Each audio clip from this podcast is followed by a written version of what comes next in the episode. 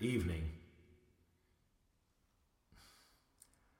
Well, I was thinking about our last chat, and I was, well, I was bitter, accusatory, and self indulgent, and those are some of my finer qualities. But I am not you. I suffer from the flesh, from its weakness, from its paranoia. that There's always something out there to bring me down and bury me, to take me out. You can't take out spirit. Lucky you. Through this unrolling pandemic, I've been overwhelmed by the blossoming of the nonstop wildflowers of human beings' generosity, creativity, and reawakening to gathering, to reconnecting. This modern world that we have been living in has pulled the plug on our intimate interactions. The virus has plugged us back in. But that is not your game. What I just said above, you know, so full of hope, what I'm framing, admiration for ourselves, well, that can't stand alone by itself.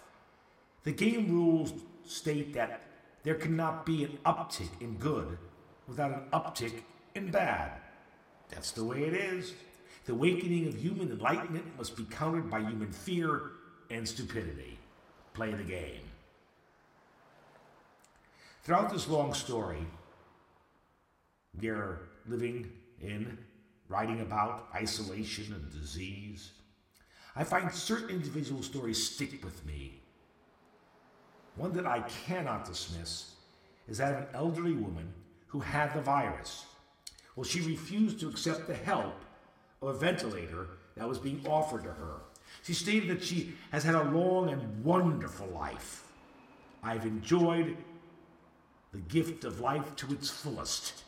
I am happy to let my life end so others much younger can live on.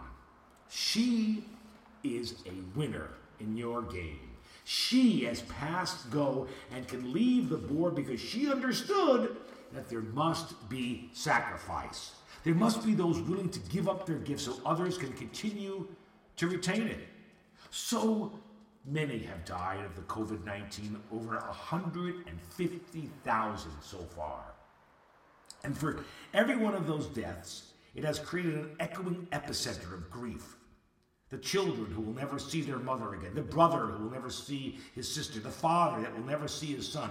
And then the epicenter pushes out to include grieving friends and co-workers and neighbors and even book club members. Each death is felt as if one is holding a bundle of barbed wire in your hand. There are very few shouts of joy. My mom died! Hooray! But in your game, their collective sacrifice awakened countless billions to rediscovering their suppressed humanity.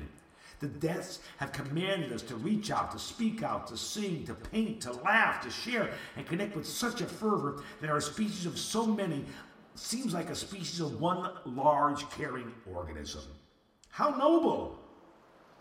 But tell that, tell that to those who have had their loved ones ripped away from them because of this virus.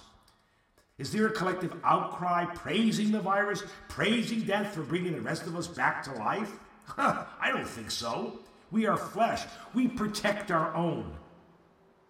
You just let it all unfold before you. Cruel. Is that how your inaction can be seen? But if I can, I would like to ask how do you wake up billions who have tossed away their humanity in the quest of money or nonstop media gratification? Should you whisper to us to do better?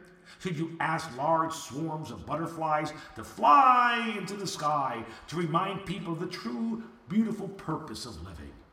Would that be enough?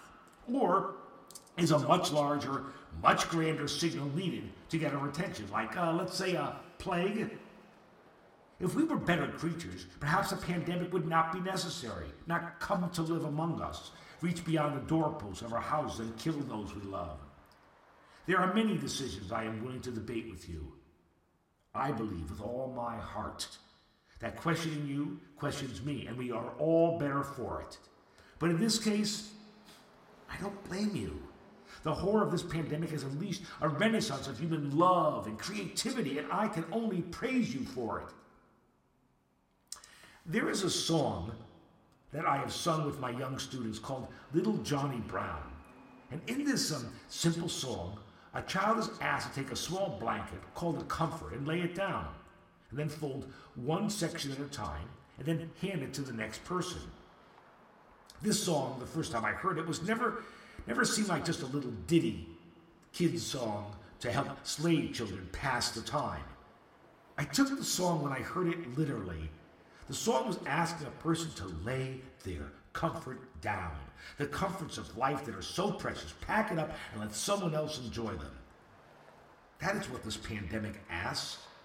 What you are asking, even if, even if it's painful, to pack yourself up and let someone else enjoy the gifts of life. If you don't mind, I'll play it for you.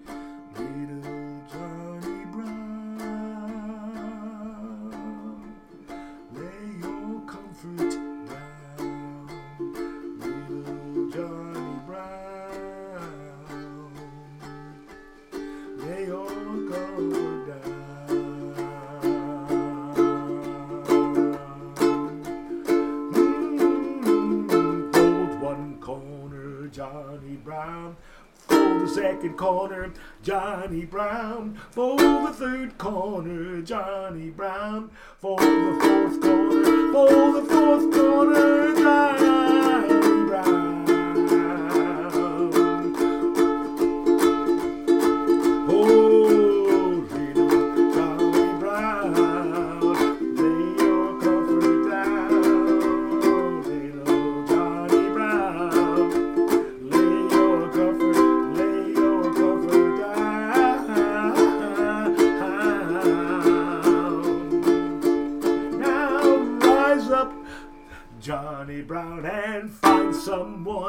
Johnny Brown. Stand before them, Johnny Brown.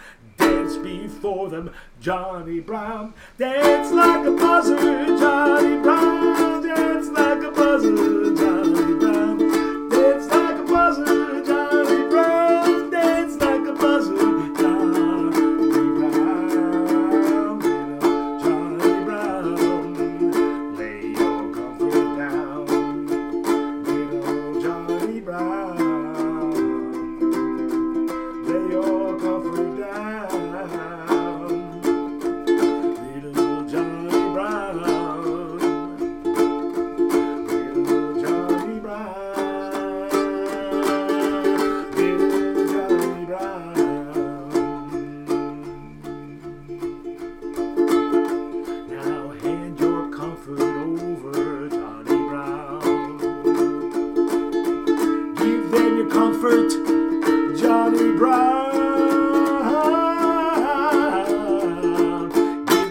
comfort, Johnny Brown. Give them your comfort, Johnny Brown. Give them your comfort, Johnny Brown. Give them your comfort, Johnny Brown.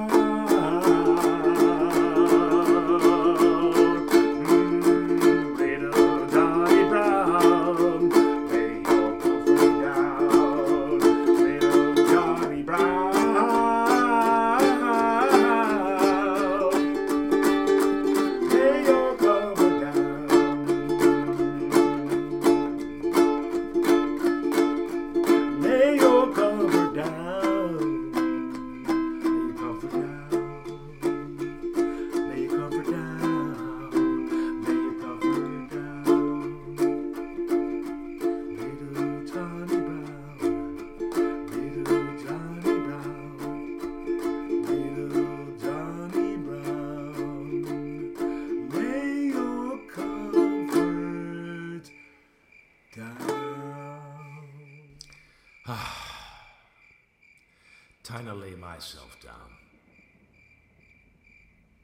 Night God. Rest.